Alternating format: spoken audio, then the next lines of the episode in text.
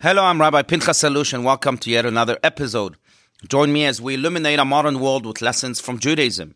If you enjoy the show, please show your support by subscribing to this podcast, and I hope you'll give us a five star rating, as it does so much to help grow this community. I welcome your feedback on this episode on any other of the podcasts at Podcast at gmail.com. Also, if you want to learn more, please visit me on Facebook and YouTube. Life goes by so fast, we often hear. Indeed, it seems that life is always eluding us. When children graduate from school, they are convinced that life is still way ahead of them. We first have to graduate high school, go to college, get a degree, and a well paying job for life to then really begin, they think to themselves.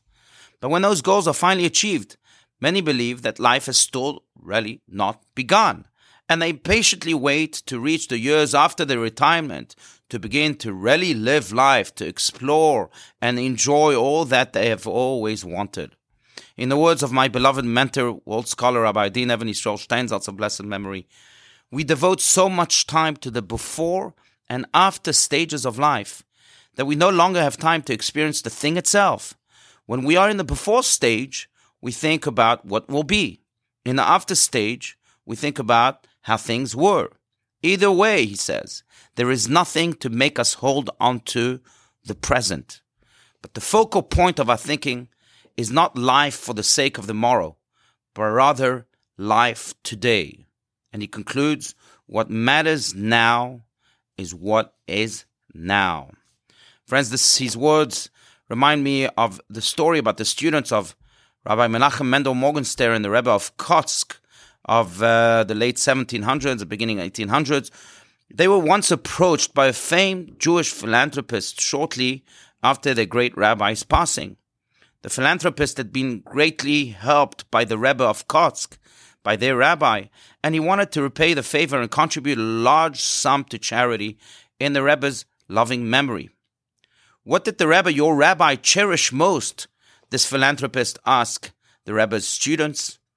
I would like to donate a large sum to charity towards the cause that was the closest to his heart. To his amazement, his students responded, Our rabbi did not have any specific person or item that he cherished most. The philanthropist was confused, but every human being has something that he holds dear to his heart, he persisted. You don't understand, the students explained. Our rabbi lived life fully to the point that every moment of his life, every person he met, and every idea that he sought to actualize was the most important cause in his life. Friends, this week's Torah portion of Behalotcha speaks of the cloud of God guiding the Israelites in the desert during the 40 year journey. But why did God create a cloud?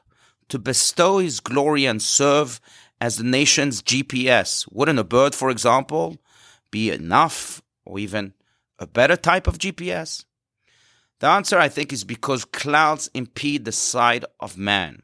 They don't allow us to see beyond the present tense. And here lies the lesson from this cloud of glory. Indeed, if we wish to live life fully and build saintly tabernacles in its every instance, we too must learn to live within a cloud that blocks the illusions of the future and fully cherishes each minute of our lives. This does not mean that preparing for the phases of life is unnecessary or unimportant, but we ought to cherish every second that God gives us and infuse our every moment, every encounter, and every opportunity with joy and meaning. For as the late Lubavitcher Rebbe Rabbi Schneerson of blessed memory once asked, if we wait until we find the meaning of life, will there be enough life left to live meaningfully?